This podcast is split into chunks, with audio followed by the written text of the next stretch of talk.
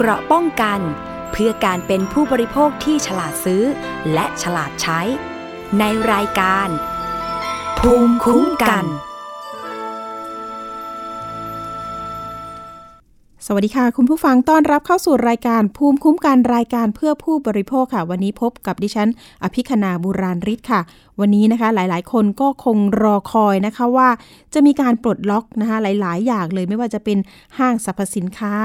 ร้านอาหารนะคะ แล้วก็การเดินทางด้วย วันที่ 1 กันยายนนั่นเอง เพราะก่อนหน้านี้นะคะทางสบคนะคะก็เป็นคนออกมาแถลงเนาะว่าจะมีการปลดล็อกนะนะคะประมาณ ร้อยละ 75 บ้าง ร้อยละ 50 บ้างนะคะ ก็คือยังไม่ได้ปลดล็อกปลดล็อกร้อยเปอร์เซ็นต์นั่นเองนะคะ แต่ก็มาตรการแต่ละอย่างก็จะมีรายละเอียดของเขา แต่ก็เป็นสัญญาณที่ดีอย่างหนึ่งนะ เพราะว่าตอนนี้ดูตัวเลขของผู้ติดเชื้อแล้วเนี่ย ก็ลดน้อยถอยลงมาบ้างแล้วนะคะสำหรับ ผู้ป่วยโควิด -19 นะคะ ยอดผู้เสียชีวิตก็นะคะหลักร้อยนะ ก่อนหน้านี้หลัก 200 กว่าคนนะคะ เอาใจช่วยค่ะ คนละไม้คนละมือเนาะ ตอนนี้เนี่ยทางประเทศไทยเองนะคะ เศรษฐกิจต่างๆ มันก็ซบเซานะคะ ก็อยากจะมีการกระตุ้นนะคะให้เกิดเศรษฐกิจดีขึ้นนะคะ เราย้อนไปดูข่าวนี้กันนิดนึงนะคะ เมื่อนายกรัฐมนตรีเนี่ยมอบหมายให้หน่วยงานที่เกี่ยวข้อง ติดตามการ เปิดการเดินรถโดยสาร อันนี้มาดูเรื่องการเดินทางนิดนึงว่า เอ๊ะมันจะสามารถเดินทางไปในพื้นที่สีแดง โดยมีมาตรการเข้มยังไงบ้างนะคะปลดล็อกยังไงหรอนะคะามาดูรายละเอียดกันก่อนนะคะ การที่จะมีการปลดล็อกมาตรการการเดินทางนะคะ รถโดยสารรวมถึงเครื่องบินนะคะ ให้บริการข้ามจังหวัดเนี่ยจากพื้นที่สีแดงเข้มนะคะ ย้ำยังต้องเข้ม มาตรการเฝ้าระวังโรคด้วยค่ะ เรื่องนี้นะคะเมื่อประมาณวันที่ 30 สิงหาคมที่ผ่านมาเนาะที่ทำเนียบรัฐบาลนะคะ ทางรองโฆษกประจำสำนักนายกรัฐมนตรีก็กล่าวถึงเรื่องผลการประชุมนะคะว่าเนี่ยมีการให้ผ่อนคลายแล้วนะ มาตรการบางส่วน ซึ่งรวมถึงการอนุญาตให้การขนส่งสาธารณะข้ามจังหวัด โดยเฉพาะการเดินทางเข้าออกจังหวัด พื้นที่ควบคุมสูงสุดและเข้มงวด หรือสีแดงเข้มนั่นเอง ให้สามารถเดินทางโดยกำหนดจำนวนผู้โดยสาร ไม่เกินร้อยละ75 ของพาหนะแต่ละประเภท มีผลตั้งแต่วันที่ 1 กันยายนนี้นะคะ ก็คือวันนี้นั่นเอง โดยนายกรัฐมนตรีได้มอบหมายให้หน่วยงานที่เกี่ยวข้องติดตามกำกับดูแล การกลับมาเปิดให้บริการ ทั้งในส่วนของรถโดยสาร สาธารณะ รถตู้รวมถึงอากาศยานด้วยนะคะ ให้ดำเนินการตามมาตรการเฝ้าระวัง การแพร่ระบาดของโรค ที่ยังต้องเข้มงวดและต้องเป็นไปตาม แนวปฏิบัติในข้อกำหนด ในส่วนของประชาชนที่มีความจำเป็นต้องเดินทางข้ามจังหวัดในช่วงเวลานี้ ขอความร่วมมือนะคะ ในการปฏิบัติตามมาตรการควบคุมโรคที่เข้มงวด ตามแนวทางการป้องกันของโรคทุกกรณีด้วยนะคะ แล้วก็ขอให้ติดตามข้อมูลนะคะการเดินทาง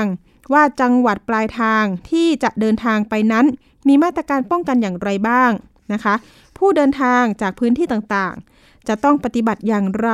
เนื่องจากสบคก็ผ่อนคลายให้เกิดการเดินทางได้มากขึ้น แต่ทุกจังหวัดก็ยังมีมาตรการเฉพาะพื้นที่ด้วยนะคะ ส่วนประชาชนที่เป็นผู้ป่วยโควิด -19 ที่ต้องเดินทางกลับไปรักษาตัวที่ภูมิลำเนา ยังขอให้เป็นการเดินทางตามระบบในโครงการ รับคนกลับบ้านนะคะ หรือว่ารับผู้ป่วยกลับภูมิลำเนานั่นเอง โดยประสานงานผ่านสายด่วน สปสชนะคะ1330 กด 15 นะคะ กด 15 เดินทางไม่เดินทางกลับเองนะคะ คุณผู้ฟัง ทั้งนี้นะคะเพื่อให้การส่งตัวส่งตัวผู้ป่วยเนี่ยเป็นไปอย่างปลอดภัยนะคะ อยู่ในการควบคุมโรคด้วยนะคะอ่าอันนี้ก็เป็นแนวทางในการป้องกันนะคะตัวเองรวมถึงไม่เอาโรคไปแพร่กระจายนะคะระหว่างการเดินทางด้วยนะคะ การเดินทางข้ามจังหวัดเนี่ยตอนนี้เนี่ยทาง สายการบินก็น่าสนใจอยู่นะคะ แต่ก็คือว่ามีมาตรการเรื่องของพื้นที่แต่ละพื้นที่มีความจำเพาะเจาะจงยังไงไหมนะคะนะคะ อย่างสายการบินเนี่ยเขาจะมีเว็บไซต์นะคะเข้าไปให้ไปตรวจสอบได้ในเรื่องของจะต้องเตรียมเอกสารอะไรอย่างไรบ้าง ถ้าเกิดเป็นสายการบินเนี่ยผู้ที่มีความจำเป็นเดินทางสามารถตรวจสอบมาตรการของแต่ละจังหวัดได้ ให้เข้าไปดูข้อมูลนะคะ เว็บไซต์ www นะคะ moico นะคะ vid.com นะคะ mo covid.com นะ แล้วก็ผู้ที่ต้องการตรวจหาการติดเชื้อสามารถค้นหาสถานที่ตรวจสอบผ่านเว็บไซต์ได้ด้วยนะคะ อันนี้ก็ต้องมีหลักฐานในการเอาไปยืนยันด้วย เอาติดตัวไว้นะคะ อ่า อันนี้ก็จะเป็นข้อที่ข้อกำหนดของแต่ละ แต่ละอย่างนะคะไม่ว่าจะเป็นเดินทางทางภาคพื้นดินนะคะภาคพื้นอากาศ อันนี้ก็ต้องมีข้อจำกัด แล้วก็รักษากติกาแล้วก็ต้องคำนึงถึงส่วนรวมด้วยนะคะ เดี๋ยวในรายละเอียดในเรื่องของการคลายล็อกดาวน์ในเรื่องของการเดินทาง รายละเอียดเป็นยังไง เดี๋ยวเราไปพูดคุยกับคุณสัญญลักษณ์ ปันวัฒนะลิขิตนะคะกรรมการผู้จัดการใหญ่บริษัทขนส่งจำกัด หรือว่าบคสที่เรารู้จักกันดี สวัสดีค่ะ คุณสัญญลักษณ์คะ ครับ สวัสดีครับ ท่านผู้ดำเนินรายการแล้วก็ท่านผู้ชมทางบ้านครับ ค่ะ วันนี้ได้รับเกียรติมากๆนะคะ ขอเวลาสักครู่หนึ่งในเรื่องของการสอบถามนิดนึงหลังจากมีการคลายล็อกดาวน์แล้วนะคะ ในรายละเอียดเนี่ยบางคนเนี่ย ผู้ฟังอาจจะคุณผู้ฟังอาจจะยังไม่ไม่รู้ว่า เอ๊ะมันจะมีการจัดที่นั่งยังไง หรือต้องมีผลตรวจ ATK อะไรยังไงไหมนะคะ ท่านคะ ครับครับครับ อันนี้ต้องทำยังไงบ้างค่ะ ก็ก่อนอื่นเนี่ยหลังจากที่ทาง สบคได้ออกข้อกำหนดนะครับ มาเนี่ยนะครับ ทางบคสเนี่ยก็ได้มีการประเมิน แล้วว่ายังจะสามารถเดินรถได้นะครับ ดังนั้นเนี่ยเราก็เลยมีการกำหนดเส้นทางเดินรถไว้ทั้งหมด 26 เส้นทางเดินรถนะครับ โดยเป็นเส้นทางภาคเหนืออยู่ที่ 8 เส้นทางนะครับ แล้วก็มีเส้นทางภาคตะวันออก และตะวันออกเฉียงเหนืออยู่ 10 เส้นทาง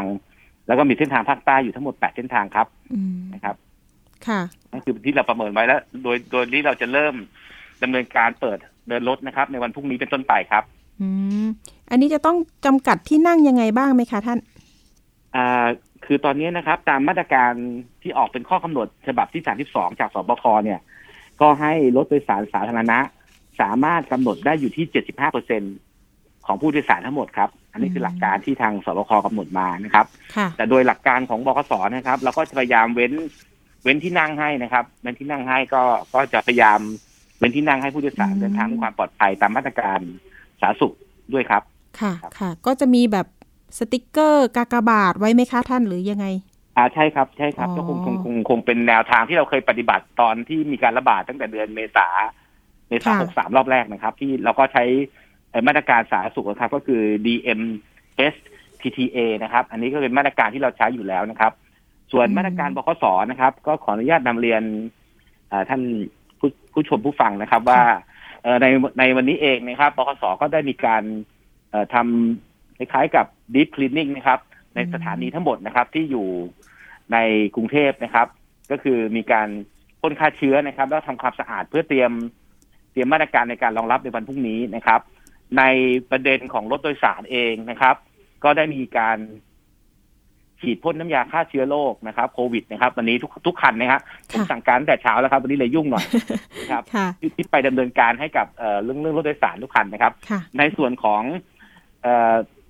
พนักงานขับรถ แล้วก็พนักงานประจำรถนะครับ อันนี้ยืนยันว่าเราตามนโยบายของท่านรัฐมนตรีว่าการกระทรวงคมนาคมนะครับ แล้วก็ทาง ทางสาธารณสุขที่ร่วมกันก็มีการฉีดวัคซีนนะครับสองเข็มแล้วทุกคนนะครับ อันนี้เรายืนยันนะฮะเพราะฉะนั้นถ้าพนักงานขับรถหรือพนักงานประจำรถท่านไหนยังฉีดวัคซีนไม่ครบ หรือว่ายังไม่ได้รับวัคซีนเนี่ยเราก็จะจะไม่ให้ไปประจำการในรถที่เราเปิดทั้งหมด 26 เส้นทางครับนี่คือหลักการที่เราได้ดำเนินการในวันนี้ เพื่อจะรองรับการเดินทางของพี่น้องประชาชนในพรุ่งนี้ครับค่ะ 26 เส้นทางนี่ประมาณกี่คันคะท่านคะ เอ่อก็เดี๋ยวนะฮะมันแล้วแต่เที่ยวครับค่อนข้างเยอะเหมือนกันอย่างบางเที่ยวอย่างเช่นกรุงเทพเชียงใหม่เนี่ยเราเตรียมไว้วันละสองเที่ยวนะครับ แต่บางบางเส้นทางก็เป็นเที่ยวไปเที่ยวกลับครับนี่ฮะก็ก็ก็ต้องขอรายละเอียดลึกๆเนี่ยเดี๋ยวจะต้องต้องขออนุญาตอีกทีหนึ่งนะว่าผ่านนะฮะแต่ก็ก็เตรียมเตรียมพร้อมไว้ประมาณ 26 เส้นทางนะครับขอเป็นตัวเลขนี้ดีกว่านะครับ ไปเหนือไปใต้ตะวันออกตกครบครับครบเลยใช่ไหมคะท่านครบครับครบครับทั้งสี่ภาคครับ แล้วแล้วเงื่อนไขของผู้โดยสารล่ะคะ ท่านอันนี้มีข้อจำกัดยังไงไหมคะเงื่อนไขผู้โดยสารเนี่ย ตอนเนี้ยยังไม่มีความชัดเจนก็คือยังไม่มีกฎหมายออกมา ข้อกำหนดชัดเจนว่า ถ้าผู้โดยสารไม่ฉีดวัคซีนแล้วขึ้นได้ไหมซึ่งตรงนี้ยังยังไม่ชัดนะฮะแต่ว่าทางบขสเองก็จะพยายามเฝ้าระวังนะครับ เพราะฉะนั้นก่อนที่จะ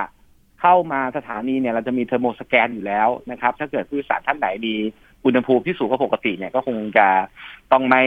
ไม่สามารถไปกับรถโดยสารได้นะครับแต่มาตรการหนึ่งที่เราทำอยู่ก็คือในส่วนที่เรากำลังจะทำเเหมือนกับถ้าเกิดผู้โดยสารท่านไหนฉีดวัคซีนครบโดสแล้ว หรือว่ามีฉีดฉีดที่เกิดตามตามมาตรการสาธารณสุขเนี่ยเราก็จะมีส่วนลดให้นะครับ ในคงจะเริ่มมาตรการนี้วันที่หกเป็นต้นไปครับครับก็ต้องมีเอกสารไหมคะ เอกสารการฉีดยาใช้ใช้สแกนหมอพร้อมก็ได้นะครับ ตอนนี้นะครับแอปพลิเคชันหมอพร้อมเราก็สามารถ ใช้ตัวนี้เป็นหลักฐานได้ครับอ๋ออันนั้นก็ตรวจสอบได้ใช่ไหมคะท่านใช่ครับค่ะใช่ครับก็โอ้โหเห็นลู่ทางแล้วก็มาตรการเข้มเลยนะคะ เรื่องการฉีดพ่นยาฆ่าเชื้อเรียบร้อยแล้ว อันนี้อุ่นใจได้เลยใช่ไหมคะท่าน อันนี้ตั้งแต่เช้าแล้วครับตั้งแต่เช้าเลยไปสั่งการกับทางทีมงานทางผู้บริหารที่ที่กำกับดูแลก็เริ่มดำเนินการตั้งแต่เช้าแล้วครับตั้งแต่ประมาณเก้าโมงเมื่อเช้านะครับครับก็ยืนยันว่ารถโดยสารที่จะต้องออกเดินทางทั้งหมด 26 เส้นทางเนี่ย ก็จะต้องได้รับการฉีดพ่นฆ่าเชื้อทั้งหมดครับท่านมีข้อกังวลอย่างอื่นที่น่าห่วงไหมคะ ไม่ว่าจะเป็นเรื่องข้อกังวลค่ะค่ะเท่าที่ตอนนี้ก็คงคงเป็นเนื่องจากว่าถ้าเป็นเรื่องเชื้อเดลต้าเนี่ย อาจจะไม่มีอาการที่เราอาจจะสังเกตได้ยากนะครับ แล้วก็ในส่วนของการตรวจคัดกรองผู้โดยสารนะครับ อันนี้เรายังไม่ได้เข้มข้นบนสนามบินนะครับ อย่างเช่นว่าเรื่อง เอทีเคเนี่ยการตรวจทางบอสเองก็ยังไม่มีงบประมาณขนาดนั้นนะครับ อันนี้ก็ต้องต้องขอความร่วมมือทาง ทางผู้ผู้โดยสารที่เดินทางคงต้องแสดง แสดงว่าท่านได้ฉีดวัคซีนแล้ว หรือว่าท่านมีภูมิคุ้มกันแล้วตรวจหาเชื้อโควิดแล้วก่อนเดินทางนะครับ ก็จะเป็นการการปลอดภัยกับท่านเองด้วยนะครับ อันนี้ต้องขอเดี๋ยวนะอันนี้พันผู้โดยสารด้วยครับค่ะ ท่านสัญลักษณ์คะหมายถึงว่าผู้โดยสารนี้จะต้องมีผลการตรวจ ATK มาไหมคะ เอ่อทางตอนนี้นะครับในทางข้อกำหนดเนี่ยยังไม่ไม่ถึงขนาดนั้นนะครับ ไม่เหมือนเครื่องบินฮะถ้าเป็นสนามบินเนี่ยเขาจะมีเขาจะมีข้อกำหนดชัดเจนอันนี้เรากำลังจะรอมาตรการของกรมการขนส่งทางบกอยู่เหมือนกันครับ ว่าจะต้องมีขนาดสายการบินไหมฮะเพราะตอนนี้เราเราเบื้องต้นนะครับ เราก็ต้องทำตามข้อกำหนดที่เราเห็นที่เราถืออยู่เมื่อออกเมื่อวันที่ 28 สิงหานะครับครับ อันนี้ทำย้ำไว้นะคะเผื่อว่า เอ๊ะจะมีคุณผู้ฟังเนี่ย จริง ๆ อาจจะมีนะอยากกลับบ้านอะไรอย่างนี้ครับ นะคะอยู่กรุงเทพมาโดนล็อกตัวเองนะคะล็อกดาวน์ก็นานแล้วเหมือนกันนะคะค่ะ ท่านคะถ้าเกิดว่าคุณผู้ฟังอยากติดตามข่าวสารนะคะ ของบคสมีช่องทางยังไงติดตามบ้างคะอ๋อของเราตอนนี้ก็มีมีมีเว็บเอ่อมี call center นะครับหนึ่งสี่สองเก้านะครับ ที่เราแล้วก็มีเว็บไซต์บคสมีไลน์แอดนะครับ ที่เราใช้อยู่ประจำนะฮะค่ะค่ะนะครับเข้าเข้าเว็บไซต์ก็ได้ครับ เว็บไซต์บคสนะครับ ก็จะสามารถติดตามข่าวสาร ตรงนั้นได้แล้วก็ call center เราหนึ่งสี่สองเก้าครับ อันนี้เรามีมีคนตอบตลอดเวลาครับครับ24ชั่วโมงครับค่ะ ตอนนี้บรรยากาศที่ที่บคสเป็นยังไงบ้างคะคนน้อยลงไหมคะก็ตั้งแต่ปิดมานะครับ ก็เงียบเลยฮะเงียบเลยเปิดคอมโฮมตามนโยบายรัฐบาลแข่งแข่งขันนะครับ ก็น่าจะเป็นพรุ่งนี้นะครับ น่าจะกลับมาเริ่มคึกคักสักนิดนึงนะครับ แต่ก็ยังน่าจะยังไม่ไม่มีการเดินทางมาก เพราะว่ายังมีเรื่องของการติดเชื้ออยู่ในในเขตกรุงเทพเป็นจำนวนสูงเหมือนกันนะครับ ค่ะค่ะ เอาละสุดท้ายนี้อยากจะฝากถึงผู้โดยสารยังไงบ้างคะท่านคะครับก็ทางบกสเองก็จะพยายามดูแลความปลอดภัยนะครับ ไม่ใช่เฉพาะเรื่องเรื่องโควิดนะครับ เรื่องของการเดินทาง ทั้งพนักงานขับรถพนักงานต้อนรับนะครับ เรื่องของสภาพรถนะครับ การเช็คอุปกรณ์ต่างๆเนี่ยผมก็ในช่วงที่เราปิดไม่เดินการเนี่ยก็มีการรันอินต่างๆนะครับ เพื่อให้เกิดความพร้อมในการดำเนินการนะครับ เพราะฉะนั้นก็ และอีกประการหนึ่งนะครับ อาจจะเป็นประเด็นที่อยากจะฝากเรื่องของความเรื่องของดำเนินการตามมาตรการสาธารณสุขสำหรับผู้ที่เดินทางนะครับ DMHTTA นะครับ อันนี้ก็คงต้องต้องเป็นมาตรการที่เข่งคัดนิดหนึ่งนะครับ ก็คงต้องสวมแมสตลอดเวลานะครับในวคสเองถ้าเป็นเส้นทางไหนที่มี มีอาหารกล่องให้นะครับ ก็คงจะขอความกรุณามารับอาหารกล่องก่อนที่จะขึ้นรถนะครับ อันนี้หรือว่าท่านจะมาทานก่อนก็ได้ครับ หรือว่าถ้าเกิดว่าท่านทานมาแล้วก็เอา เก็บไปทานที่บ้านได้ต่อไปครับ อันนี้เรามีการเตรียมการ ส่วนถ้าเป็นรถสายยาวที่มีการ การจอดพักตามปกติตามมาตรการสาธารณสุขนี้เราก็ทำอยู่นะครับ เช่นวิ่งไปสามชั่วโมงแล้วก็จอดพักทานอาหารอะไรที่เราเราก็ทำตามปกติแล้วครับอ๋อใช่ใช่ลืมถามไปอย่างหนึ่งค่ะท่าน หมายถึงว่าถ้าเราหิวน้ำบนรถเราเปิดหน้ากากดื่มได้ไหมคะ ก็ คงคงคงได้ครับแต่เอาคือคงได้ห้ามโอเคห้ามเฉพาะอาหารนะครับอ่าเป็นเรื่องส่วนตัวแล้วนิดนึงคงไม่เป็นไรนะนะครับก็พยายามอ๋อพอดื่มเสร็จก็ปิดหน้ากากเหมือนเดิมครัค่ะบก็นั่งเว้นระยะห่างกันด้วยใช่ครับเนาะใช่แต่ถ้าเกิดว่าอะมาเป็นคู่แล้วคะท่านสามารถก็นั่งคงด้วยกันได้ไหมถ้ามาเป็นคู่ก็คงให้นั่งด้วยกันได้นะครับก็ถือว่ามาด้วยกันครับอ่าครับโอเค วันนี้ขอบคุณมากๆค่ะ ท่านคะครับครับท่านสัญลักษณ์ยินดีครับมีอะไรค่ะเรียนเชิญต่อได้เลยครับ ได้รับค่ะยินดีขอบคุณพระมากค่ะรับค่ะ สวัสดีท่านผู้ฟังทางบ้านด้วยนะครับครับสวัสดีครับค่ะ สวัสดีค่ะ ค่ะนี่ก็จะเป็นเสียงของคุณสัญลักษณ์ ปันวัฒนลิขิตนะคะ กรรมการผู้จัดการใหญ่บริษัทขนส่งจำกัดนะคะบคสก็อยู่ใกล้ๆเรานี่เองนะคะหมอชิดนะคะใกล้ๆ การเดินทางก็เริ่มแล้วค่ะ เริ่มจะนะเข้ามาในเรื่องของเศรษฐกิจเนาะแต่ว่าประชาชนอย่าลืมนะคะใส่แมส อย่าถอดแมสนะคะ เพราะว่าเราก็ยังไม่มั่นใจในโรคระบาดนี้นะคะ ถึงแม้ว่าจะมีการปลดล็อกหลาย ๆ อย่างแล้วก็ตามนะคะ ตอนนี้ดิฉันก็ใจจดใจจ่อในเรื่องของร้านนะคะต่างๆ ที่จะเปิดไม่ว่าจะเป็นร้านเสริมสวยนะคะทำผมนะคะตอนนี้นะโอ้โห คุณผู้ชายทั้งหลายแหล่เนี่ยสังเกตได้เลยว่าผมยาวกันเชียวนะคะ รวมถึงนวดฝ่าเท้า รวมถึงสวนสาธารณะนะคะ สนามกีฬา อันนี้ก็จะกลับมาเปิดประมาณร้อยละ 50 ว่าอย่างนั้น อ่า ระบบขนส่งสาธารณะสามารถเดินทางได้ อันนี้อย่างเมื่อกี้ที่บอกไป แต่ก็ยังเคอร์ฟิวเหมือนเดิมนะคะ คุณผู้ฟัง อ่า อันนี้ก็จะเป็นมาตรการเรื่องของการคลายล็อกนะคะ แต่ว่า ตัวของเราเองนะคะ อย่าคลายแบบแบบของเขานะ 50%หรือ 75%ไม่ได้นะคะ อันนี้คือความปลอดภัยของร่างกายของเราเอง เอาละเดี๋ยวไปเรื่องต่อไปกันเลย เรื่องนี้จะเป็นเรื่องของเกษตรกรนะคะ สวนมังคุดที่ภาคใต้เช่นเคย แต่อันนี้นะคะ เป็นจังหวัดชุมพร ชุมพรนี่ถือว่าปลูกมังคุดไว้เยอะเหมือนกันนะคะ ก่อนหน้านี้เราเคยนำเสนอนะคะ ชาวสวนที่นครศรีธรรมราช อันนั้นก็จะมีคณะอาจารย์นะไปช่วย ออกแบบเรื่องของเขาเรียกว่าสอนด้วยสอนเรื่องการขายออนไลน์ ก็ประสบผลสำเร็จนะ หลังจากออกรายการเราไปเนี่ยก็มีคนที่สนใจ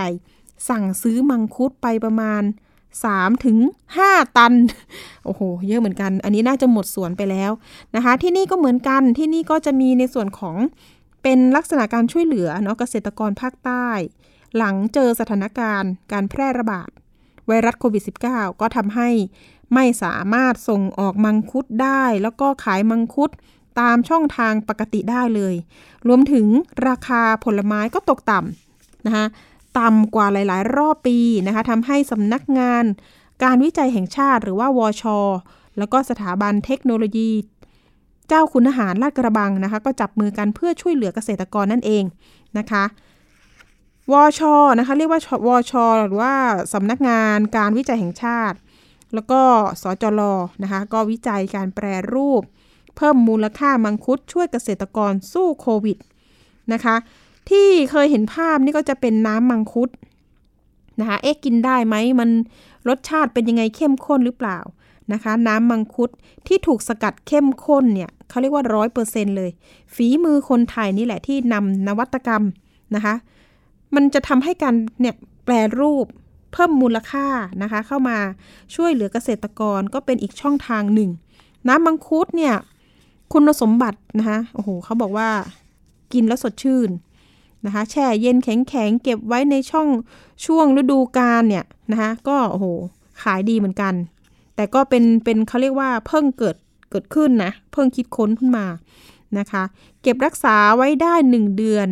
วิธีการช่วยเหลือก็คือ การซื้อมังคุดในช่วงฤดูออกผลผลิต จากนั้นนำมาเก็บรักษานะคะผลิตภัณฑ์ ในอุณหภูมิแช่เย็น 4 องศาเซลเซียส โดยผ่านกระบวนการพาสเจอร์ไรส์ซึ่งควบคุมความร้อนแล้วก็เวลาที่เหมาะสม ให้สามารถคงรสชาติความอร่อยของมังคุดไว้ได้ คงความสดชื่นนะคะความสดของกลิ่นแล้วก็สีแล้วก็คุณประโยชน์ครบถ้วน นอกจากนี้ก็ยังแปรรูปมังคุดเป็นเจลต่อหวายนะคะ เจลเพื่อพลังงาน รูปแบบเป็นเยลลี่ เคราติน เคราจินเนขออภัยคาเรจิเนนอ่าอ่านผิดซะงั้นนะคะ เยลลี่นะคะที่เรากินเหมือนแบบ ให้ให้หายหิวอะ่ะ เออ ลดหุ่นลดหุ่นว่าอย่างนั้นนะคะ มีส่วนผสมของเนื้อมังคุด แล้วก็เมล็ดมังคุดนะคะเพียวเร่ว่าอย่างนั้น บรรจุในซองอลูมิเนียม นะคะแล้วก็สามารถเก็บไว้ได้นานถึง 6 เดือนนะคะ คุณผู้ฟังครบถ้วนเลยนะคะ ด้วยสารอาหารที่จำเป็นสำหรับนักกีฬานะคะ รับประทานง่าย ดูดซึมเร็วอ่าเปลี่ยนภาพจำสำหรับเกษตรกรที่ประสบปัญหาราคาเกษตรตกต่ำทำให้ราคาเนี่ยมันมันไม่ดีนะคะ ก็อันนี้ก็จะเป็นช่องทางหนึ่งที่จะ กลับมาวางขายในตลาดนะคะอาจจะเป็นในห้างสรรพสินค้าชั้นนำก็ว่าได้นะคะสำนักงานวิจัยแห่งชาติวชเนี่ยก็เป็นส่วนราชการภายใต้กระทรวงการอุดมศึกษาวิทยาศาสตร์ ก็วิจัยและนวัตกรรม มีภารกิจนะคะหลักในการให้ทุนวิจัย และนวัตกรรมแก่นักวิจัยนะคะในประเด็นสำคัญของประเทศโดยทางสำนักงงานการวิจัยแห่งชาติเนี่ย ได้มีการสนับสนุนทุนวิจัยในการเพิ่มมูลค่า แล้วก็แปรรูปผลิตภัณฑ์จากมังคุดด้วยค่ะโอ้โหคงอยากจะเห็นหน้าตาของมังคุดที่ได้รับการแปรรูปนะว่ามันจะมีรสชาติเป็นยังไงเมื่อกี้เห็น เห็นไปคร่าวๆแล้ว แต่ยังไม่ได้ชิมนะคะ เคยกินแต่สดๆนะคะ เนื้อขาวๆราชนีแห่งผลไม้เนาะฉายาของมังคุดอ่าอันนี้ก็จะเป็นเรื่องของการแปรรูปที่อะเป็นอีกรูปแบบหนึง่ง ไม่เฉพาะว่ากินสดอย่างเดียวนะคะ ก็สามารถทำได้หลากหลากหลายรูปแบบให้น่าสนใจนะคะอ่าอันนี้ก็ถ้าเกิดว่าเอ๊มีช่องทางซื้อนะคะ เดี๋ยวเราก็จะแจ้งกันอีกครั้งหนึ่งเนาะว่าจะซื้อหาได้ที่ไหนยังไงวางขายหรือยังนะคะ ในส่วนของเกษตรกรเนี่ยจริงๆ แล้วกลุ่มก็มีอิทธิพลนะคะ กลุ่มวิสาหกิจชุมชนที่ เข้มแข็งนะคะอ๋อค่ะ เดี๋ยวเราจะไปคุยนะคะ ตัวแทนคุณสุทธิพงศ์เนาะอรุณรักเป็นประธานวิสาหกิจชุมชน กลุ่มมังคุดศูนย์การเรียนรู้การเกษตรท่ามะพร้านะคะ อยู่ที่จังหวัดชุมพรนะคะ อยู่ในสายกับเราแล้วสวัสดีค่ะ คุณสุทธิพงศ์สวัสดีครับค่ะ เห็นว่าตอนนี้มังคุดก็ใกล้จะหมดแล้วใช่ไหมคะ เป็นยังไงบ้างบรรยากาศที่นู่นเรื่องของการค้าการขายมังคุดค่ะอ่า ถามว่าจริง ๆ ตอนนี้มังคุดมันปลายฤดูแล้วครับ เหลือเหลือประมาณสักสองสามเปอร์เซ็นเองอ๋อซึ่งทีนี้ผลผลิตมังคุดอ่าดีมาก ๆ ก็คือในกลุ่มเนี่ย รวบรวมได้หนึ่งพันหนึ่งร้อยห้าสิบกว่าตัน ซึ่งซึ่งเยอะมากอืมเยอะมากสำหรับการรวบรวมมังคุดค่ะของสมาชิกทั้งหมดร้อยสิบสามคนนะครับ สมาชิกกลุ่มผลผลิตปีอืนี้มอ่าผลผลิตปีเนี้ยอ่าการผลิตเนี่ยรู้สึกว่าจะได้อ่า ตามเป้าหมายนะครับอืมซึ่งค่ะมีการค่ะผลิตที่ที่เต็มรูปแบบค่ะแต่ราคาแต่ราคากับกับช่วงการขายเนี่ยมันมันมีผลกระทบทางด้านโควิดที่มากระทบกระทั่งบ้างอืมเล็ก ๆ น้อยอืๆแต่มก็ไม่เป็นค่ะปัญหาสำหรับพวกเราค่ะเพราะว่าเราเตรียมการไว้แล้วว่ามันต้องเกิดปัญหาแน่นอนอืมค่ะแต่ทุกสิ่งทุกอย่าง มันก็ไปได้ด้วยดีนะครับค่ะไม่มีอุปสรรคใด ๆ ทั้งสิ้นเออก็เรารวมตัวกันขาย เราไม่ได้ต่างคนต่างขายนะครับค่ะเราค่ะมีการรวมตัวกันครับผม เห็นว่ามีการประมูลใช่ไหมคะ อันนี้คือการเตรียมการรับมือกับใช่โควิด เนี่ย เราทำยังไงบ้างอะจะได้เป็นอ่าอ่าประโยชน์ต่อพวกจริงๆคุณผู้แล้วฟัง จริงจริงๆแล้วการประมูลเนี่ยของเราประมูลมาหลายหลายเป็นสิบปีแล้วครับอ๋อ10ปีค่ะแล้วแล้วก็เป็นต้นแบบของภาคใต้นะครับ ซึ่งขณะนี้เอ่อการประมูลของเราเนี่ย เราประมูลทางไลน์ใช้ไลน์ในการสื่อสาร เพราะว่าเราจะต้องมีหลักฐานในการประมูล อย่างเช่นอ่าลายลักษณ์อักษรของการลงราคาในไลน์มา จะทำให้มีอ่ามีการยืนยันนะครับ ยืนยันเอกสารว่า เออคุณได้ประมูลเราจริง เราได้เขียนซองให้คุณจริงอย่างเนี้ยครับ อ่า แล้วราคา ราคาตอนเนี้ยถือว่าสูงสองเท่าของอ่าท้องตลาด สมมติว่าท้องตลาดสิบบาทเนี่ยของผมต้องยี่สิบหรือยี่สิบห้าขึ้นนะครับ นี่คือเหตุผลว่าทำไมเราถึงได้ราคาอย่างนี้ เราทำค่ะคุณภาพอะครับอ๋อเราเห็นว่าของที่มีคุณภาพค่ะครับผม เรามีการคัดเกรดยังไงบ้างคะมังคุดก็คัดเกรดห้าเกรดนะครับ เบอร์หนึ่งก็คือมันใหญ่นะครับ เบอร์สองมันเล็ก เบอร์สามมันลายกับหรือหรือง่าย ๆ ว่าตกไซส์ เบอร์สี่ก็เบอร์ดอก เบอร์ดอกอ๋อคือเบอร์เล็กอะครับค่ะเบอร์ห้าสิบห้ากรัมนะครับ ลงมาอืมแล้วก็เบอร์สุดท้ายคือเบอร์ดำเราคัดเกรดเรียบร้อย มีการแยกขนาดเรียบร้อยเลยนะครับอ่าผู้ประกอบการที่เอาของเราไปเนี่ยสามารถไป packing ได้เลยนะครับอ๋อส่งออกได้เลย ส่งออกได้เลยนี่คือความสบายครับนี่คือค่ะความสะดวกสบายที่เราทำให้กับผู้ประกอบการ แล้วผู้ประกอบการเองก็เล็งเห็นว่าเออเราทำจริง เขาก็ให้ราคาบวกมาโดยที่เขาไม่ต้องไม่ต้องไปคัดเกรดอีกทีหนึ่งอืมนะครับเขาก็ให้เราเลยเพิ่มตรงเนี้ย เป็นราคาอ่าสูงกว่าท้องตลาดอีกเท่าตัวหนึ่งนะครับ ค่ะค่ะ แล้วทีนี้เนี่ยไปเจอกับท่านทางวชกับสจรยังไงอ๋คะออ๋อไอ้เรื่องเนี้ย อ่า ผมคุยกับทางอาจารย์ส้ม ทางอาจารย์ ดร รองศาสตราจารย์ ดรพิมเพนพรเฉลิมพงศ์นะครับ ซึ่งสามปีที่แล้วเนี่ย เดินทางมาคุยกับผมอ๋ออ่า เรื่องเรื่องเรื่องมังคุด เรื่องการทำมังคุด เรื่องทำยังไงให้มังคุดมีคุณภาพ แล้วก็รับประกันมังคุดที่มีคุณภาพให้กับท่าน แล้วก็ไปคุยกับทางวชค่ะอ่าทางคุณวิภารัตน์นะครับ ดรวิภารัตน์ค่ะซึ่งซึ่งซึ่งซึ่งท่านก็อนุเคราะห์ให้กับกลุ่มท่าปลาเป็นอย่างดี ผมก็ต้องขอขอบคุณนะครับ ท่านที่ให้ความอนุเคราะห์อ่าทางกลุ่มท่ามาปลา แล้วก็ให้ทุนวิจัยนะครับ มาทำงานวิจัยแล้วก็มาต่อยอดเรื่องการแปรรูปนะครับ ซึ่งตอนนี้เราเองเรายังเพิ่งเดินก้าวแรก แล้วก็จะเดินต่อไปค่ะคาดว่าในอนาคตนะครับ ผมจะทำความเข้าใจแล้วก็ให้ทุกคนรู้จักคำว่ามังคุดคุณภาพและเอามังคุดคุณภาพเนี่ย ไปแปรรูปที่มีคุณภาพยิ่งขึ้นนะครับค่ะไม่ใช่เราเอามังคุดที่ตกเกรดไปทำอืมนะครับ นี่นี่คือหลักฐานหนึ่งที่ ที่ผมรับประกันกับวชว่าเราจะผลิตมังคุดที่ดีที่สุดอืมนะครับ ยืนยันได้เลยว่าค่ะอ่าคนที่คนที่ได้กินได้ดื่มกินนะครับ เป็นการอ่าเสริมสุขภาพก็ดีบำรุงร่างกายก็ดีนะครับ เป็นเจลที่ทำให้อ่าทดแทนพลังงานของของการออกกำลังกายก็ดีนะครับ ทุกอย่างจะมีคุณค่าที่สุดในตัวของมันเองครับผมอ๋อตอนนี้ดูแล้วเนี่ยจะมีกี่รูปแบบที่จะแปรรูปคะ อ่าจริง ๆ แล้วห้ารูปแบบครับ ตามอืมที่อาจารย์ส้มได้คุยวันนี้ทางไทยค่ะ PBS นะครับ ก็มีเจลต่อหวายนะครับ ซึ่งซึ่งผลิตอ่าน้ำมังคุดทิงทงอืมอ่ามังคุดคัดท้าย แล้วก็อ่ามังคุดอ่าฟริตไดหรือมังคุดอ่าอ่าผมผมอาจเยจะลไม่ลี่ไม่ยากอ่าคาราจีแนนนะคะใช่ดิฉันก็อ่านไม่ถนัด อ่าใช่ใช่อันนี้ก็เพื่อสุขภาพทั้งหมดเลยห้าห้าผลิตภัณฑ์ห้าผลิตภัณฑ์ครับผมค่ะครับ อันนี้ก็คือว่าหมายถึงว่าอาจารย์เนี่ยก็จะมา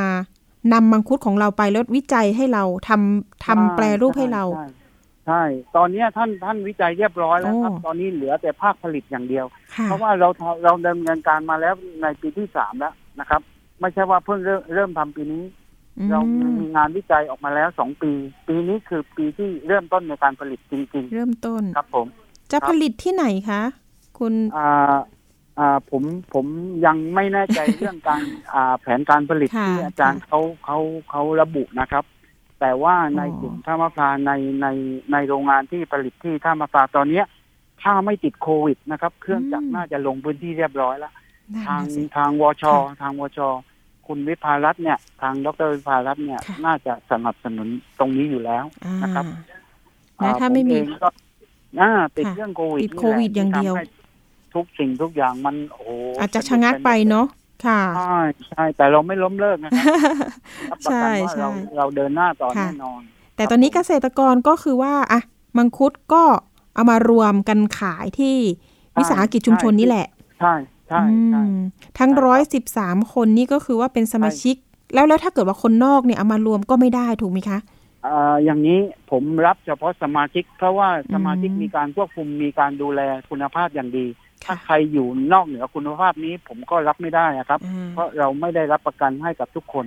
อ๋ออ่าใช่ที่ใช่ที่ที่ไม่ใช่สมาชิก แต่สำหรับตัวสมาชิกแล้วเราผลิตในรูปแบบของแปลงใหญ่นะครับ ซึ่งการผลิตเหมือนกันหมดอ๋อ นะครับค่ะถือว่าถือว่าชัดเจนนะครับ เราเราไม่ได้กีดกันถึงว่าไม่รับคนโน้นไม่รับคนนี้แต่อยากให้ทุกคนเนี่ยมีสังกัดมีที่อยู่อืมมีหลักแหล่งนะครับ สามารถดูการบริหารจัดการของกลุ่มได้อย่างเป็นรูปแบบนะครับค่ะครับอันนี้อันนี้ถือว่าเป็นวิสาหกิจต้นแบบเลยก็ว่าได้เนาะก็จริงนะคะๆคุณสิทธิพงศ์ถือว่าเป็นต้นแบบค่ะครับผมครัอ่าบและทีนี้เนี่ยเรื่องของการดูแลรักษามังคุด ต้นมังคุดต่อเนี่ยมันมีเทคนิคอะไรไหมคะ ที่มันจะให้ลูกดกแล้วก็รสชาติดีอะไรเงี้ยค่ะอ๋ออ๋อจริง ๆ แล้วไอ้ส่วนเนี้ยส่วนปลีกย่อยตรงเนี้ยอ่าใครๆก็ทำกันได้ แต่อืมเราทำรูปแบบแปลงใหญ่หมายถึงหนึ่งละขั้นตอนต้องดูจากดินนะครับค่ะดูดินให้ดินมีคุณภาพ ดูดินเสร็จเราต้องดูใบให้ใบมีคุณภาพ พอดูใบเสร็จเนี่ย ดูผลผลก็ต้องมีคุณภาพมีการอ่า ป้องกันเพี้ยไฟไรแดงไม่ให้มาไต่ตอม เพราะฉะนั้นที่นี่ออกมาผิวสวย รสชาติค่ะดีรสรสชาติหวานนะครับ มีการปรุงแต่ง เราผลิตตามระบบ GAP ทุกเรื่องนะครับ ค่ะครับผมอ๋อครับแล้วปิมจะถามทิ้งท้ายนิดนึงเรื่องของสรุปการขายออนไลน์เนี่ยเห็นบอกว่า ก็แล้วแต่สมาชิกบางคนที่จะสามารถขายทำเองใช่ได้ใช่ใช่ไหมคะ เป็นยังไงบ้าง อ่าอ่าจริง ๆ แล้วการขอขายออนไลน์เนี่ยเวลาผลผลิตออกเยอะๆเนี่ย เราเองนะครับ ในตัวสมาชิกเองแต่ละคนเนี่ย อาจจะทำไม่ค่อยไม่ค่อยทัน หมายถึงว่าบริหารจัดการไม่ไม่ได้ภายในหนึ่งวันค่ะเพราะฉะนั้นการขายออนไลน์เนี่ยอ่าต้องมีคนว่างอ่าผมผมเปิดโอกาสให้เด็กลูกหลานรุ่นใหม่ที่อยู่กรุงเทพที่ที่อ่ามีผลกระทบกับโควิดเนี่ยได้มาใช้บริการตรงนี้ คือได้มาจัดการเรื่องการขายออนไลน์อืมอ่ายกตัวอย่างนะครับ ลูกสาวผมที่อยู่กรุงเทพค่ะทำงานอยู่บริษัท อ่าก็ได้มาช่วยตรงเนี้ย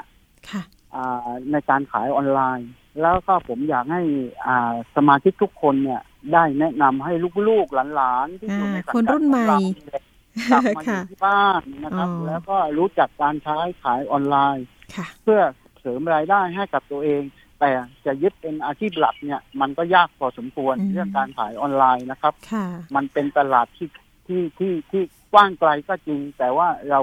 มีการผลิตที่จำกัดนะครับ เพราะว่าการขายออนไลน์เนี่ยต้องรับผิดชอบทุกลูกนะครับ ต้องรับผิดชอบทุกผล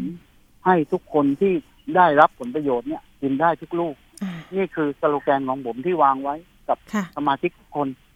ต้องว่ากินรับผิได้ชอบตัวเองให้ได้ อ่ามังคุดที่ผลิตจะออกจากกลุ่มข้าวมะพร้าวทุกลูกค่ะต้องกินได้อืมนะครับ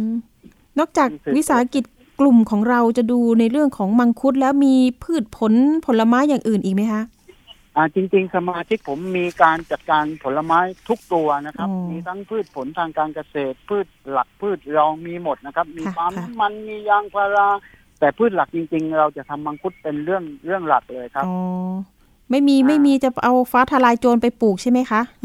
อาช้าทลายโจรมีเกืป้ออบงทุกกันบ้านนะครับอ๋อผมแนะนำทุกบ้านเลย เรียบร้อยแล้วใช่ไหมเราค่ะป้องกันโควิดนะครับ เราตัวเนี้ยเอามากินแก้ไข้หวัดอะไรอ๋อพวกเนี้ยส่งเสริมเรียบร้อย ค่ะใช่เรียบร้อย เราใช้หลักเศรษฐกิจพอเพียงของพระองค์ค่ะท่านนะครับ มาดำเนินชีวิตมของเราเองทุกครัวเรือนอยู่แล้วอ่าอ่านะครับพูดถึงเน้นหนักค่ะ พูดถึงสมุนไพรแล้วก็ส่งเสริมในการปลูกสมุนไพรเนาะช่วงนี้ ใช่ ใช่ครับ ค่ะค่ะดีเลยดีเลย ก็จะมีอะไรครับบ้างสมุนไพรฟ้าทลายโจร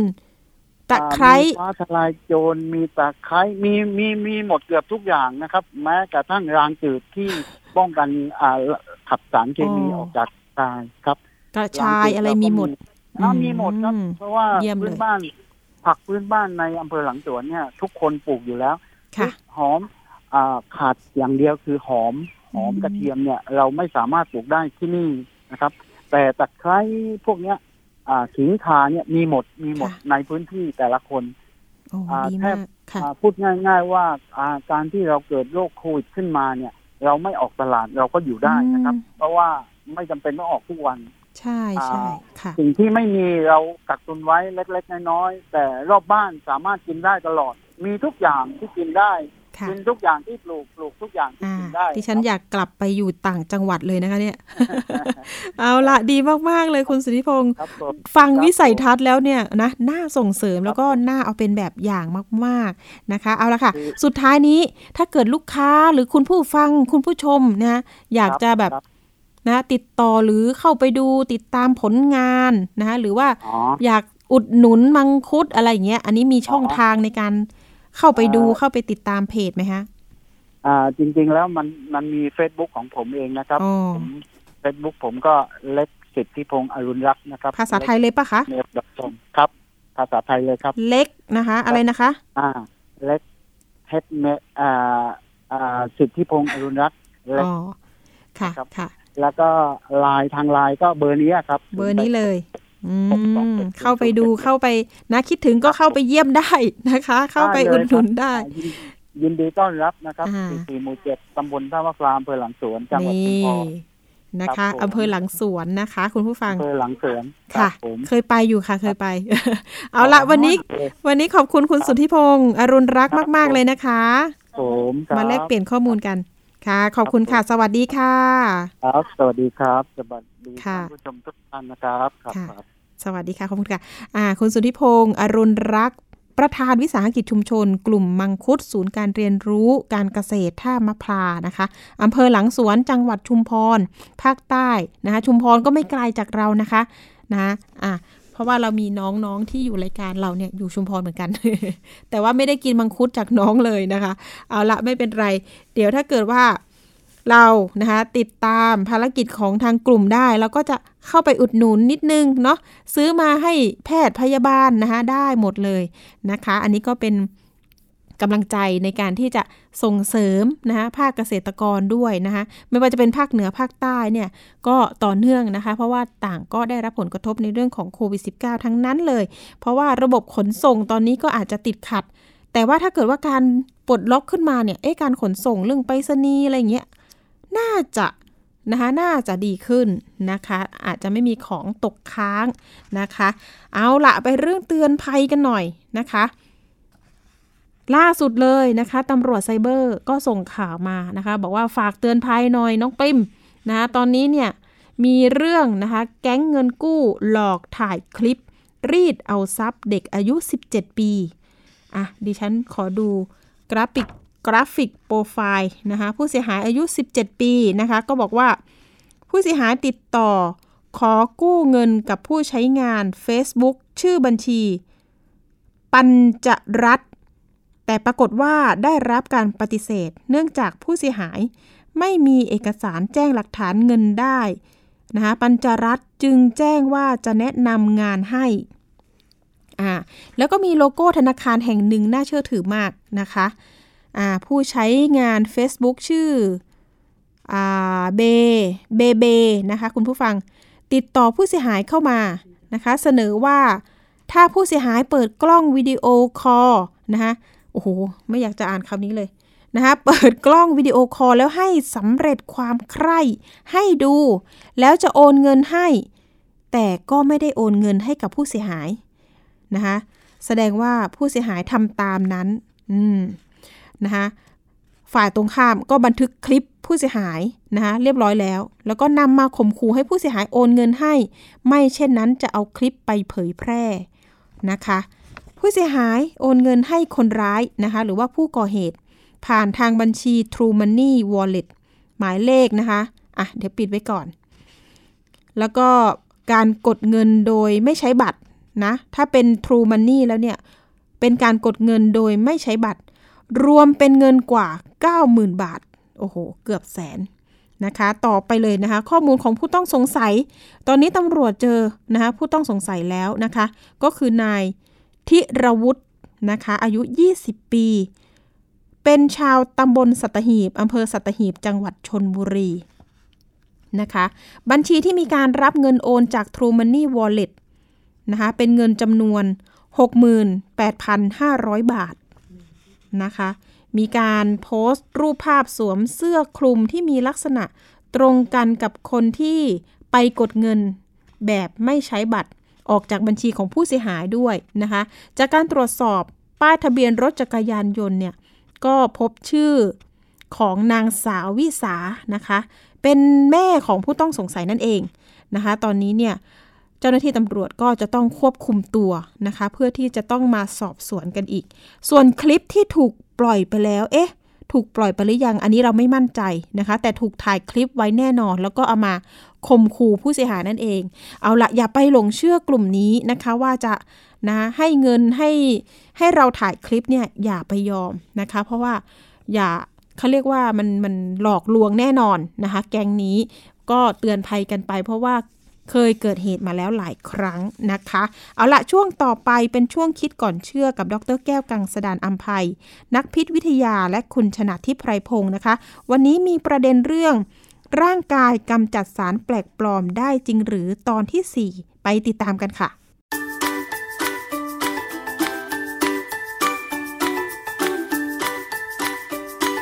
ช่วงคิดก่อนเชื่อ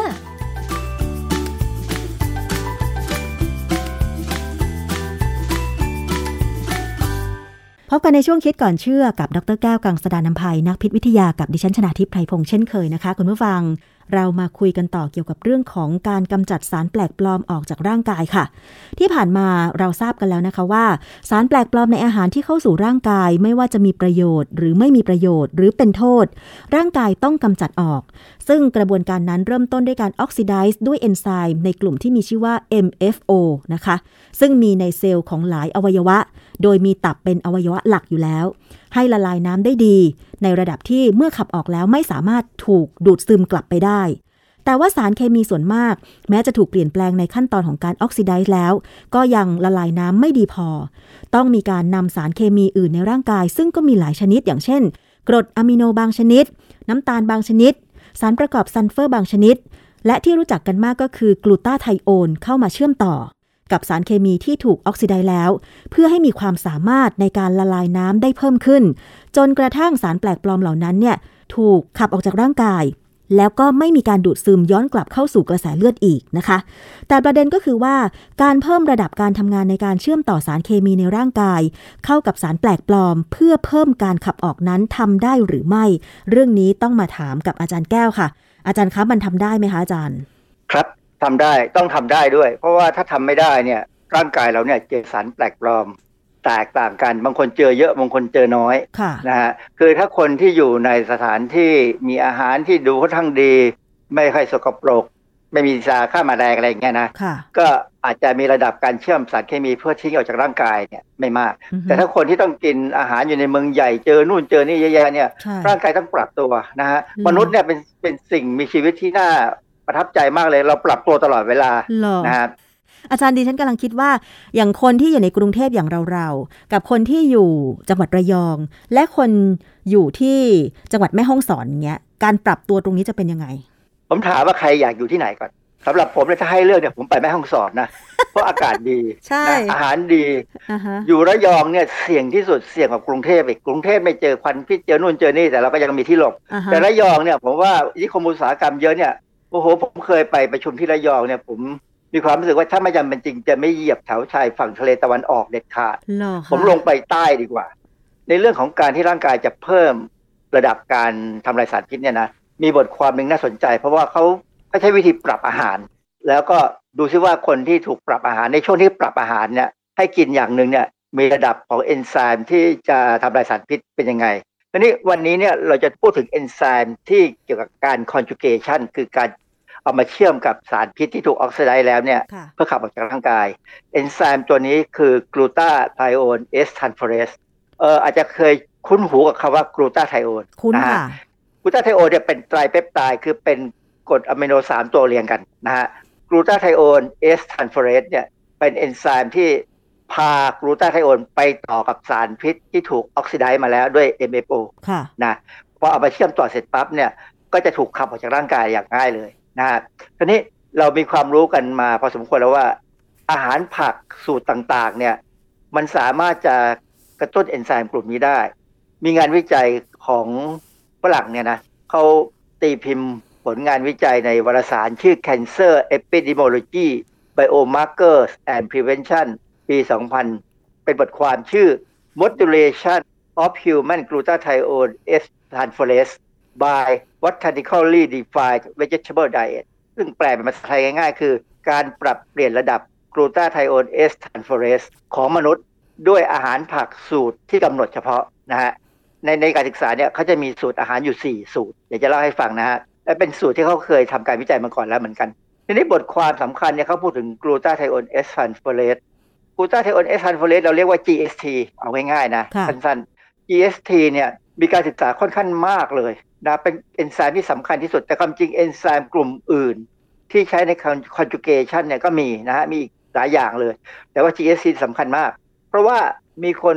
ศึกษาพบว่าถ้าคนไหนมี GST ต่ำเนี่ย มีความเสี่ยงต่อการเป็นมะเร็งหลาย ๆ อย่างเนี่ยสูงเหรอคะแล้วนะใครบ้างอาจารย์เออที่สถาบันมะเร็งประเทศไทยเนี่ยนะสถาบันมะเร็งแห่งชาติของเราเนี่ยก็มีการตรวจระดับ GST นะ เพื่อจะดูว่า ใครเสี่ยงต่อการเป็นมะเร็งหรือไม่เป็นมะเร็งคืองานวิจัยมันออกมาค่อนข้างจะชัดเลยว่าถ้า GST ต่ำเนี่ยคนนี้ต้องระวังตัวแล้วค่ะนะการระวังตัวเนี่ยก็มีหลายวิธี เช่นการไม่สัมผัสสารพิษ หรือการกินอาหารที่ไปเพิ่ม GST อือฮึอะไรแบบเนี้ยนะค่ะอันนี้ GST เนี่ยเป็นเอนไซม์ที่มีหลายตระกูล ถ้าผมจำไม่ผิดอะมีอย่างน้อย 50 ตระกูลโอ้คำว่าตระกูลเนี่ยหมายความว่าในนั้นต้องมีสมาชิกอีกเยอะ ใช่ เพราะฉะนั้นเป็นเอนไซม์ที่มีความหลากหลายมากเพราะมนุษย์เนี่ยถึงมีความแตกต่างกัน อย่างคาดไม่ถึง คนผิวขาว คนคอเคเชียน คนมองโกลอยค่ะคนที่เป็นแอฟริกันเนี่ยเขาก็เป็นอีกกลุ่มนะหรือว่าคนคนที่มีผิวต่างกันเนี่ย จะมีเอนไซม์ที่ต่างกัน ในความต่างกันก็ยังต่างกันต่อไปเรื่อยค่ะๆความต่างกันเนี่ยมันอยู่ตรงนี้คือว่าระดับความเร็วในการเอากลูตาไทโอนเข้าไปเชื่อมกับสารแปลกปลอมอือฮึไม่เท่ากันค่ะ เพราะฉะนั้นคนบางกลุ่มถึงเสี่ยงต่อการเป็นมะเร็งบางอย่างมากกว่าคนบางกลุ่ม งานวิจัยที่เขาที่ผมเอามาเล่าให้ฟังเนี่ย เขาศึกษาโดยเขาคือคนศึกษาเขาเป็นคนคอเคเชียนใช่ไหมเขาก็เลยศึกษาเพื่อประโยชน์ของคนคอเคเชียน คือคนผิวขาวที่มาจากเทือกเขาคอเคซัสค่ะรู้จักเทือกเขาคอเคซัสไหมเคยเคยได้ยินเหมือนกันอาจารย์เคยได้ยิน มันอยู่ระหว่างเอเชียกับยุโรป เพราะฉะนั้นเนี่ยคนที่เป็น Caucasian จริงๆเนี่ยอยู่ในยุโรปค่ะแล้วมีบางส่วนอยู่แถวตะวันออกกลาง เราจะเห็นว่าอ่คนตะวันออกกลางเนี่ยหน้าออกฝรั่งนะใช่ใช่ คนคนจอร์แดนเนี่ยผมผมผมทองก็มีใช่ไหมค่ะเนี่ยคือเป็นคน Caucasian คนคอเคเชียนเนี่ยจะมีความบกพร่องของเอนไซม์ GST ในตับ ซึ่งเราเรียกว่า GST M1 GST M1 เนี่ยในคนเอเชียอย่างเราเนี่ยไม่มีปัญหาอ่าฮะแล้ว GST M1 เนี่ยเป็นเอนไซม์สำคัญในตับค่ะในการที่จะต่อเชื่อมสารพิษเพื่อออกจากร่างกายค่ะเพราะฉะนั้นคนคอเคเชียนเนี่ยประมาณครึ่งหนึ่งเอนไซม์ GST-M1 นี่มีต่ำหรืออาจจะไม่มี แต่เขาจะมีเอนไซม์ GST อีก 2 ตัว ซึ่งเป็นตัวสำรอง ชื่อ GST alpha กับ GST micron ค่ะ ในการศึกษาเนี่ยเขาศึกษาเกี่ยวกับเนื่องจากคนศึกษาก็เป็นคนคอเคเชียนนะนะเขาก็เลยศึกษาในลักษณะที่ว่าถ้าคนคอเคเชียนเนี่ยขาดเอนไซม์ GST ตัวหนึ่งซึ่งเป็น ตัวหลักเลยนะของของตับเนี่ยที่ GST M1 M1 เนี่ยนะ คนพวกนี้จะใช้เอนไซม์อีกอีกชุดหนึ่ง ซึ่งมีสองตัวคือ GST alpha กับ GST micron ค่ะนะฮะซึ่งคำจริงในคนไทยก็มี แต่เราไม่ค่อยได้ใช้ไปใช้ GSTM1 เป็นหลัก เพราะเราเราไม่มีปัญหา พื้นฐานเนี่ย GSTM1 เนี่ยเป็นเอนไซม์ที่ทำการเปลี่ยนแปลงสารเคมีในกลุ่มไอโซไตโอไซยาเนตซึ่งมีในพืชหลายประเภท ที่รู้จักกันดีคือตระกูลกระหล่ำซึ่งมีกระหล่ำปลีกระหล่ำดอกคะน้าบล็อกโครีอันนี้เป็นต้นนะค่ะการที่บอกว่า JTM1 เนี่ยเปลี่ยนแปลงไอโซไตโอไซยาเนตในตระกูลกระหล่ำเนี่ยแสดงว่าอะไรแสดงว่ากระหล่ำเนี่ยหรือพวกกระหล่ำทั้งหลายเนี่ยสามารถกระตุ้นเอนไซม์ GSTM1 ให้สูงขึ้นมาได้อือฮึทีนี้คนทางคอเคเชียนเนี่ยอย่างที่เราบอกเลยว่าเขาไม่มี GSTM1 เขาก็เลยสงสัยว่าผักพวกเนี้ยสามารถกระตุ้น GST alpha หรือ GST micron ซึ่งพวกเขามีเนี่ยได้ดีขนาดไหนค่ะเขาก็เลยมาศึกษาเขาบอกว่าเขาทำอาหาร 4 ประเภท โดยหวังว่ามันจะกระตุ้น GST alpha กับ GST micron ได้ค่ะนะการวางแผนงานวิจัยก่อนซึ่ง อันนี้เป็นเรื่องที่ค่อนข้างจะลึกซึ้ง คนที่เรียนระดับปริญญาโทเนี่ยจะได้เรียนเรื่องนี้นะเพราะว่ามันเป็นทางสถิติ เขาใช้คำว่า Latin Square Design นะลาติน สควร์ดีไซน์เนี่ยหลักการง่ายๆ สมมติสมมติว่าเรามีอาหาร 4 กลุ่ม 4 ประเภท หรืออาหาร 4 จานจะให้คนกินเนี่ยค่ะเราก็จะมีคนสี่กลุ่ม แต่ละกลุ่มเนี่ยสมมติว่าโต๊ะนี่มีสี่เหลี่ยมใช่ไหมก็มีอาหารวางอยู่อย่างเงี้ยกลุ่มหนึ่งเนี่ยจะต้องกินอาหาร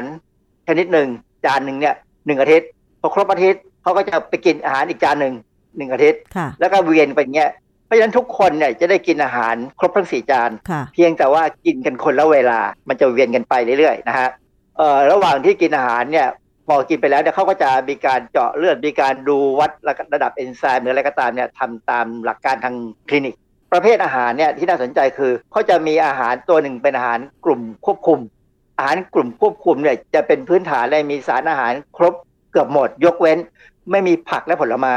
ถามว่าคนกลุ่มนี้จะถ่ายลำบากไหมในช่วงเวลาที่กินอาหารพวกนี้ลำบากสิอาเขาคจางรต้องย์พยายาม จัดการให้ไม่ลำบากครับมันมีสารมีหรืออาจจะให้ยาถ่ายหรือให้อะไรบางอย่างเข้าไปได้นะเพราะไม่งั้นเนี่ยถ้าไม่ได้ถ่ายเลยทุกคนลำบากนะค่ะฮะจานที่สองเนี่ยเหมือนกับกลุ่มที่หนึ่งเนี่ยแต่เขาเพิ่มผักกลุ่มกระหล่ำปลีเข้าไป เราเรียกว่ากลุ่มกระหล่ำก่อน เพราะในกระหล่ำเนี่ยของเขาจะมี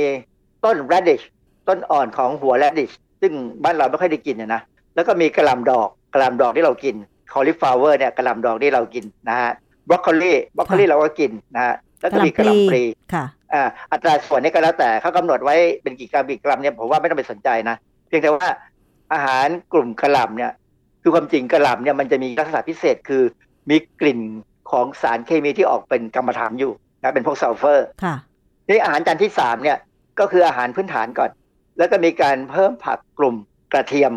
ผักในกลุ่มกระเทียมเนี่ยก็มีกุ้ยช่ายอ่าเรารู้จักดีนะฮะ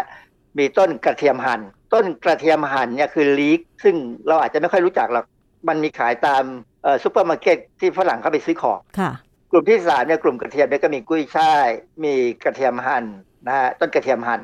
มีกระเทียมสับ อันนี้ก็คือกะหรี่ธรรมดากระเทียมธรรมดา แล้วก็มีหอมสับค่ะก็คือ onion หอมใหญ่นะไม่ใช่หอมแดง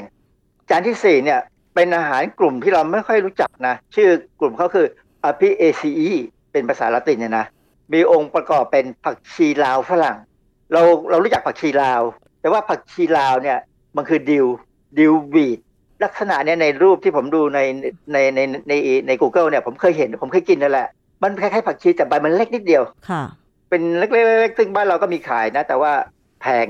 นะฮะค่ะเราเลยไม่นิยมกิน ชนิดหนึ่งก็คือผักขึ้นช่ายฝรั่งหรือ celery celery เนี่ยเคยกิน celery เนี่ยก้านมันก็เอามาจิ้ม dip dip ของไทยคือพริกกะปิค่ะ เอา celery มาจิ้มน้ำพริกกะปิเนี่ยอร่อยดีอือฮึเคยกินนะฮะอีกผักอีกอย่างหนึ่งคือ parsnip parsnip เนี่ยมันเป็นคล้ายๆ ผักกาดหอมมีรสชาติค่อนข้างจะหอมหวาน กลิ่นมันคล้ายๆ กับผักชีฝรั่งอะนะซึ่งก็มีขายเหมือนกันแต่ว่าผมแพงมาก แล้วก็มีหัวแครอทค่ะนะจะเห็นว่ามีผักอยู่ 3 กลุ่ม กลุ่มกะหล่ำกลุ่มกระเทียม และกลุ่ม Apiaceae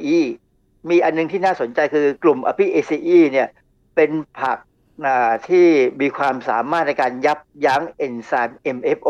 ยับยั้งเอนไซม์ยับยั้งเหรอนะคะมันยับยั้งเอนไซม์อือฮึนะ เพราะฉะนั้นถ้าใครใครกินผักกลุ่มนี้ร่วมไปกับอ่าอาหารที่มีอะฟลาท็อกซิน B1 เนี่ยอะฟลาท็อกซิน B1 อาจจะไม่ออกฤทธิ์นะไม่ทำอันตราย แต่ว่าอย่าเสี่ยงนะไม่จำเป็นต้องทำนะค่ะเรากินผักพวกนี้เพื่อความอร่อยกับได้ประโยชน์บางอย่างเท่านั้นเองพอแล้วนะค่ะฮะทีนี้เขาก็เอากลุ่มคนสี่กลุ่มเนี่ยมากินผักอาหารพวกนี้ ผลการศึกษาเนี่ยโดยรวมเนี่ยเขาบอกว่า ผักในกลุ่มกระหลำเช่น พวกกระหลำปลีกระหลำดอกอะไรก็ตามเนี่ยเขาเขารวมกันเนี่ยนะ มันกระตุ้นเอนไซม์ GST อัลฟาได้สูงสุดเลยในการศึกษาค่ะผักในกลุ่มกระหล่ำและในผักในกลุ่มกระเทียม กระตุ้น GST ไมครอนได้ดี ผลอันนี้เห็นว่ากลุ่มกระหล่ำเนี่ยกระตุ้นได้ทั้ง GST อัลฟาและ GST ไมครอน แต่ถ้าเป็นกลุ่มกระเทียม กระตุ้นเฉพาะ GST ไมครอนค่ะเพราะฉะนั้นจะเห็นว่าฝรั่งเนี่ย ชอบกินกระเทียมอือฮึส่วนคนไทยเราก็กินเหมือนกันใช่ไหมกินเป็นประจำอดัยู่งนั้นแล้ถ้าวใครเออถ้าใครกินกระเทียมกินกระหล่ำเนี่ยนะพวกเนี้ยนะงานวิจัยของเมืองจีนเนี่ย เคยมีงานวิจัยบอกว่า ใครที่กินอาหารที่มีกระหล่ำกระหล่ำต่างๆเช่นกระหล่ำปลีเนี่ย อาทิตย์ละสองครั้งเนี่ยจะมีความเสี่ยงต่อการเป็นมะเร็งโดยรวมเนี่ยน้อยกว่าคนอื่นสองเท่าอืมค่ะนะเป็นงานวิจัยแยกออกไปนะค่ะอันนี้คนที่กินผักกลุ่ม Apiaceae เนี่ย เช่นผักชีลาวฝรั่ง ขึ้นช่ายฝรั่งเนี่ยจะไม่มีการเปลี่ยนแปลงของ GST alpha หรือ GST micron มันกระตุ้นไม่ได้ค่ะเหตุที่มันกระตุ้นไม่ได้ก็เพราะว่า Apiaceae เนี่ยมันไปยับยั้ง MFO พอไปยับยั้ง MFO เนี่ย conjugation enzyme ที่ทำหน้าที่ conjugation ก็ไม่มีก็ไม่สามารถเชื่อมต่อก็ไม่ทำงานก็ไม่ต้องกระตุ้นอือฮึใช่ไหมค่ะดังนั้นเนี่ยถ้ากินผักกลุ่มนี้เราก็จะรู้ว่าเออเราเขาจะเสี่ยงนะ งานนี้เป็นงานที่บอกให้คนที่ชอบกินผักกลุ่ม Apiaceae เนี่ยรู้ว่าตัวเองเสี่ยงนะค่ะถ้าเป็นไปได้เนี่ยต้องกินให้น้อยลงนะฮะเพราะฉะนั้นงานวิจัยจะเห็นได้ว่า พอจะสรุปอย่างนี้ได้ไหมอาจารย์ว่าการกินอาหาร พวกผักตระกูลกะหล่ำ ไม่ว่าจะเป็นบล็อกเคอรี่กระหล่ำดอกกระหล่ำปลีเนี่ย สามารถช่วยกระตุ้นให้ สาร GST นะคะหรือกลูตาไทโอนที่มันสามารถที่จะไปเชื่อมต่อกับการกำจัดสารพิษเนี่ยกำจัดได้ดียิ่งขึ้นทำให้เรามีความเสี่ยงในการที่จะสะสมสารพิษในร่างกายได้น้อยลง ถูกต้องไหมคะอาจารย์ ถูกต้องเลยนะงานเนี้ยเนี่ยที่เราได้พูดมาเนี่ยเพื่อบอกบอกให้เห็นว่าการกินผักเนี่ยดีนะกินกระหล่ำกินกระเทียม พวกเครื่องเทศเนี่ยดี และจริงๆแล้วเนี่ยผักของไทยเราเนี่ยก็มี สมบัติดีๆอย่างนี้เยอะพอสมควรเพียงแต่ว่าเรายังศึกษาน้อยไปอืมอ่าเราน่าจะเร่งศึกษาพวกนี้เพื่อที่จะทำยังไงให้คนไทยกินอาหารที่ถูกต้องมีอาหารที่ไปกระตุ้นการทำลายสารพิษได้ เพราะว่าอะไรการเป็นมะเร็งเนี่ยมันไม่สนุกนะอือฮึค่าใช้จ่ายก็แพงค่ะแล้วการที่เรามีอัตราคนเป็นมะเร็งเนี่ย มันทำให้เราสูญเสียกำลังคนค่ะดังนั้นถ้าเรากินอาหารดีเนี่ยนะ เราไม่ต้องเสียเงินไปรักษาคน มันดีกว่าที่จะให้คนต้องมาเข้า ไปรักษาค่ะการลงทุนเพื่อทำวิจัยเกี่ยวกับอาหารที่สามารถลดความเสี่ยงมะเร็งเนี่ยเป็นเรื่องที่น่าจะทำมากหลายประเทศในอเมริกาอเมริกาได้ทำเยอะมาก ผมไม่อยากให้เราคิดว่า ถ้าเราอยากทำงานวิจัยเกี่ยวกับการลดความเสี่ยงมะเร็งเนี่ยต้องไปอเมริกาต้องไปอือฮึยุโรป เราขาดคนจะพยายามทำในเมืองไทยให้ได้ค่ะ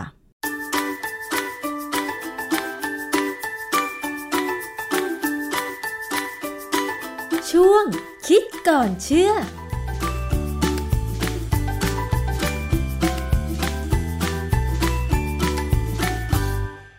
ค่ะนี่ก็เป็นข้อมูลความรู้จากดรแก้วนะคะ วันนี้เวลานะคะ อภิคณาบุราริศหมดแล้วมาเจอกันวันพุธหน้าเวลาเดิม วันนี้สวัสดีค่ะ